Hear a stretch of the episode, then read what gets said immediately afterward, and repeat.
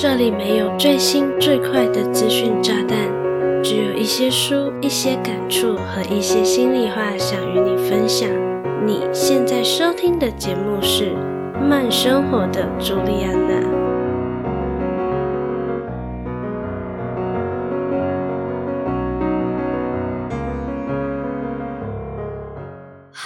大家好，我是朱莉安娜，感谢你收听《慢生活的朱莉安娜》第五十三集。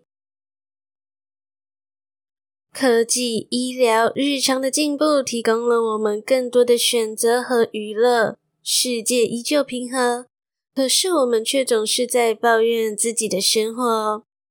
你有想过问题到底在哪里吗？你认为你是幸福的人吗？或是你觉得现在的你快乐吗？如果你非常肯定你是个幸福快乐的人，那我真心的为你感到高兴。但假如你的答案是否定的，今天的节目就是为你量身打造的喽。今天想与你分享的书名，正好就是为什么我们明明过得很好却不快乐。我原本以为，为什么我们明明过得很好却不快乐，是本心理励志书籍，内容可能是幸福快乐指南之类的，结果完全不是。这本书的作者是奥地利哲学家哈洛德·克伊瑟尔，有听到重点吗？这本书的作者是哲学家，也就是说，书中满是哲学，读起来非常艰涩啊。过上幸福生活需要的并不多，毕竟生活是每时每刻都存在嘛。就像你正在收听《慢生活的朱莉安娜》的此时此刻，你觉得心情如何呢？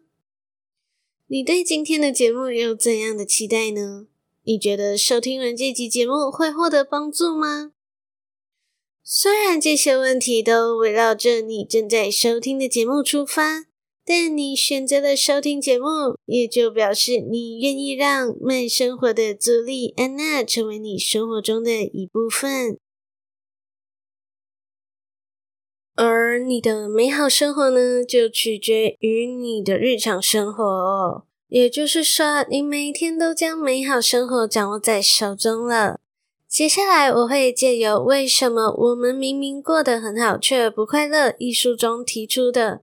与生活息息相关的三个基本主题来厘清过得很好却不快乐的原因。这些主题都和我们的生活紧紧相扣，却各自具有光明面以及黑暗面。也许你需要边听边思考，或者多听几遍来理解其中的奥妙哦。如果你对本集节目内容感兴趣，想看这集节目的文字稿作为收听后的复习。就欢迎你到本集节目下方的资讯栏点击文字稿连接喽。那我们就开始本期的精彩内容吧。首先，我们来看工作或积极的生活。工作是种文明的现象，在古代，人们只懂得生存与日常战斗。对古人来说，他们的生活就等于工作。随着文化的发展，我们的生活变得更具有组织性，并产生了工作与工作以外的时间。当时间被划分成辛苦工作和放松休息，我们就会极度渴望能拥有长时间的休闲。然而，很有趣的是，大部分的人都会抱怨工作，却没有人希望自己失业。在工作这方面，最重要的不是酬劳，而是工作的意义。听到这里，你是不是想说屁啦？我工作就是为了钱，否则干嘛去看别人的脸色？但是呢，你或许没有想过，工作的意义是相对的。假设你的工作是为别人组装模型，那组装模型这件事对你来说就是工作。然而，在你看不到的地方，却有人透过组装模型这件事来获得放松。那对他而言，组装模型就是生活。很可惜的是，现今的工作文化让工作成为了一道枷锁，只有完成了占用生活一半时间的工作，才能获得休闲时间。这也导致工作这件事声名狼藉。很多人都想脱离工作的泥沼，但又想要保有生产力来衡量自身的价值。若你细想，你会觉得这是很荒谬的哦。因为想要保有生产力，你就是要做有生产力的事情啊。而休闲则是你可以选择要不要做的。基于你拥有选择权，你就会更渴望获得休闲喽。就算撇开了工作，你会发现生活并没有什么都不做的选项哦。因为就算你不工作，你可能也还是会有许多繁琐的事物要处理，譬如把乱糟糟的房子打扫干净、整理待会要丢的资源回收等。只要你想不断有效地利用时间来积极生活，渐渐的，你就会没有了自己可以掌握的时间。原因在于你会花很多的时间在监督别人或是自己有没有完成生活应该要做的事情，就像刚刚提到的打扫房间、丢回收等，你自己做就是花你的时间嘛。那你请别人代劳，也要监督他是否完成，对吧？这些琐碎的事物就像是各式各样的小目标，在我们的生活中无孔不入。更何况，无论你的角色是谁，你都会面临目标的设定呢。譬如，主管要带领员工冲业绩，员工要完成工作项目，父母要照顾小孩等等。然而，当我们有了一个目标，却很容易忘了为何要达成目标，只记得必须得完成。而且啊，当你达成现阶段的目标，后面还会冒出更多必须达成的目标，要做的事情永无止境，令人绝望，而不自觉怀疑所做的事情是否真的具有价值。如此一来，要如何让人心甘情愿的去执行呢？也许我们可以尝试拒绝设定目标，拒绝让自己扮演生活中的某个角色。尝试先将为何要做的价值观带入工作或是生活中，根据自己真正的需求，而不是依照必要性来安排自己的生活，搞不好就会感受幸福快乐喽。不过我知道很有难度啦。假设听到这里，你觉得这样的思维还蛮有意思的，那我想为你推荐《慢生活的朱莉安娜》的第十七集。从百分之一的选择开始，去做你真正渴望的事。当中有七个问题能让你更了解自己的身心状态，以及透过另外七个问题来带领你重新认识自己。和这一集节目搭配服用的话，会有醍醐灌顶之效哦。在工作或积极的生活的主题后半段，我们聊到了自己真正的需求，去做你真正渴望的事。所以，第二个要与你分享的主题是需求或勇于实现愿望。由于生理需求，我们必须满足吃喝拉撒。此外，还有一个巨大的欲望盒子等着我们去填满它。这里要讨论的不是人类受外力所驱使的需求，而是渴望某种东西的需求。想象一下，某个打算减肥的人路过一家餐厅，闻到餐厅里飘出不健康却令人食指大动的香气而感到绝望。他想要减肥，也想要大快朵颐，可以的话，最好两个都要。这就是某种程度的理智以及情感的拉扯时所出现的需求。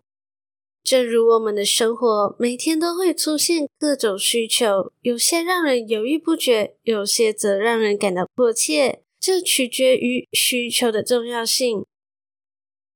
非常有趣的是，这些需求都会遭遇阻碍，仿佛如果没有达成难度，就不会被当作需求。同时，不同的需求会相互冲突，导致我们会不断的在心中天人交战。譬如，当你抗拒不了旅游的诱惑而下定了行程，你可能会在收到信用卡账单时咒骂自己的冲动。然而，当你想要旅游却迟迟无法下定决心定下行程，你就会在看到旅游资讯时感到绝望，而想要旅游的需求就更加强烈。这么一想，你是不是就察觉到满足某个需求也是一种痛苦呢？因此，我们只有在阻碍中才能认识需求，也只有抵抗外力才能满足需求。在抱怨需求没有被满足之前，知道自己真正的渴望就很重要喽。毕竟，大部分的人对于需求的理解都本末倒置了。我们会向往一段甜蜜的恋情、事业飞黄腾达、居住高级住宅等等，仿佛不为自己贴上人生胜利组的标签，就没有在人生中畅意活过。但这些真的是需求吗？还是只是美好画面的投射呢？让人觉得满足了这些需求，就等同于拥有幸福快乐的生活。最可怕的是啊，我们会把这些美好投射带入到生活中，扮演着社会期望的角色，作为高效的员工、为孩子打拼的父母、听话乖巧的小孩等等角色，满足角色在剧本中被安排好的需求。再加上我们每天要扮演的角色实在太多了，你可能是一位老师，同时也是一位人夫、一位父亲，最后你甚至把角色的需求和自我的需求搞混了。到头来你会惊讶的发现，你早已拥有了许多，却无法感到满足，因为你所满足的都不是你真正渴望的。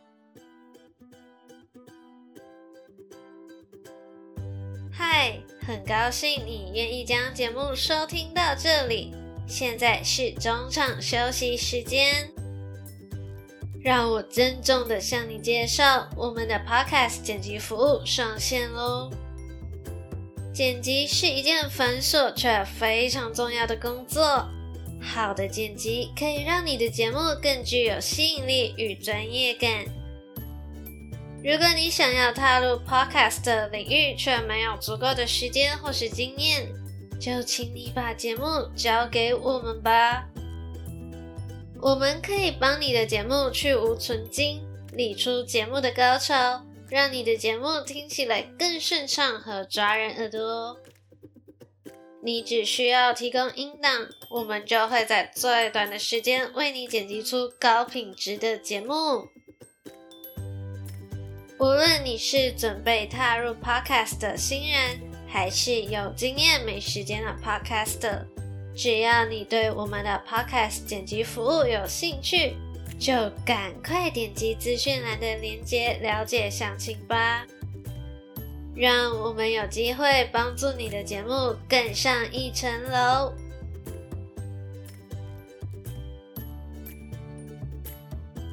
广告结束，让我们回到节目里喽。在第一个主题中，我们已经探讨了工作。那在工作之前就是教育了。你有想过，教育在现代是文化的一部分，还是纯粹作为经济的一部分呢？像我是个很爱学习的人，但也不全然认同现在的教育方式。教育本该是去了解事物。然而，现在的教育体制则更接近为了达成目标而安排学习哪些知识。只要是对工作没有用处的知识，就不再具有价值，也让教育成为了纯粹的经济工具。不仅机械化，还剥夺了学习该有的乐趣。我们把为了应付入学考试、社会的期望等定义为知识的最终目标。而消除了对知识的渴望与喜悦，把教育的价值可量化，再透过成果把人分类并贴上标签，怎么想都觉得这样的做法很不妙吧？但你是否细想过为何如此呢？事实上，会有这些可量化的绩效评估，是由于人类并没有办法接受无法估量的状态哦。因为无法接受，所以发明了秤来称重。我们会把大眼睛、白皮肤、身材玲珑有致的女性定义为美女。如果有人知道甘比亚的首都、法国总统的名字以及世界上最深的海沟，我们就会认为对方懂得很多，是个聪明人。我们太习惯用简易的特征来取代难以理解的事物，这也就是人总是爱为别人贴标签的原因。我们说回教育吧，正因为教育无法衡量，才出现了可以衡量的成绩单，用成绩单来看见你的学习成效，并认可你的能力。聪明的你一定都晓得，被教得很好未必是被教育得很好。就如同成绩优秀的人可能私德有亏，而成绩被列为普通的学生则可能人品高尚。只不过呢，我们依然接受可量化的成绩单，而非不可量化的人品道德。所以，亮眼的成绩单仍然占有一席之地。就连备受赞赏的终身学习。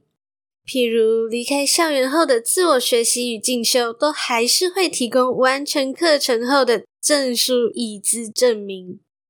在完成了林林总总的课程，获得了耀眼的成绩单后，你就懂得如何在社会群体中行事，如何快速取得资讯，如何领悟言外之意以及感受情绪吗？实则却是经济根本就不在乎知识竞赛的赢家是谁。只有能够快速做出正确决定的人，才是职场中挑选原则所青睐的对象，也就是俗称的直觉。但非常可惜的是，直觉是无法测量的，所以我们并不信赖它。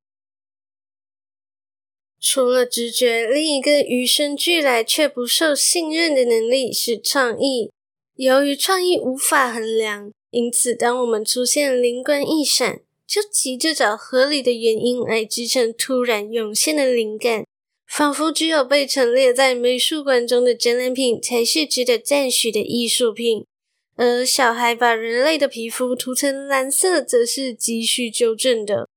我们相信眼见为凭，所以不相信无法看见的内心渴望。正因为大部分的人都是这样看待教育方式以及精英的养成。使得幼小的孩童不断被鞭策，并摧毁具有创意与好奇的内心，最终大家都成了无聊呆板的大人。和古代相较，现今的教育体制是如此完善，却又让人感到担忧。总觉得学了很多，但脱离校园后，却发现自己仍一无所知。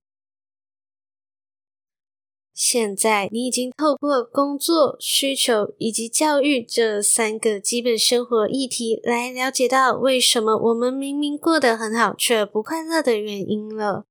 书中当然还有不少的议题，譬如进步、自由、金钱、健康、宗教等都有更深入的探讨。有兴趣的话，就不妨到书店翻一翻，或是点击资讯栏的链接参考一下喽。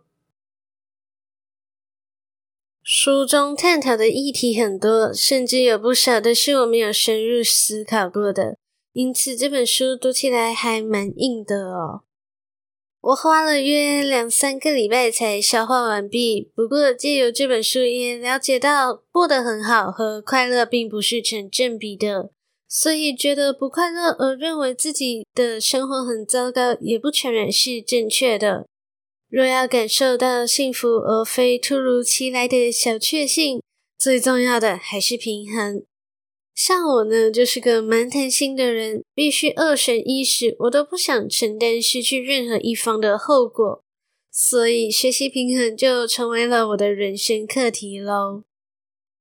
为什么我们明明过得很好，却不快乐的每个章节篇幅都短短的？是本蛮适合利用零碎时间来阅读的书，不过若你是很容易陷入思考的人，就不太推荐睡前阅读喽，不然你可能想着想着就失眠了。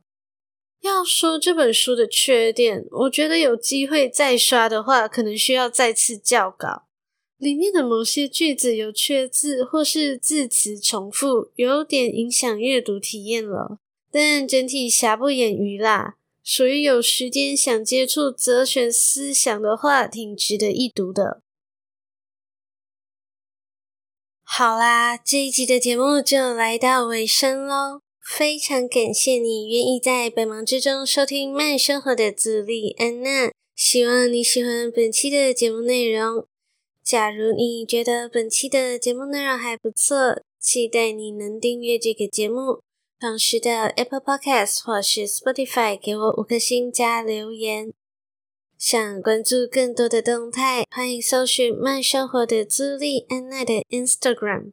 我的 IG 账号是 JulianaChOOCOM。现在已经有越来越多的人会到 IG 来和我互动哦。有任何想听的主题或是内容，也可以私讯给我哦。假如你很想支持我，却真的很害羞，就订阅慢生活的朱莉安娜和追踪我的 IG 吧，或是订阅只有我和你的秘密交流电子报吧。链接都在资讯栏里喽，期待你的订阅哦。心有余力，想用行动支持我的话，欢迎点击资讯栏 Buy Me a Coffee 的赞助链接，只需要一块钱的美金，你就能成为我的干爹干妈，赞助我购买齁糖的零用钱，让我能继续在这里用声音分享更优质的内容给你。我是朱丽叶娜，期待与你的再次相遇。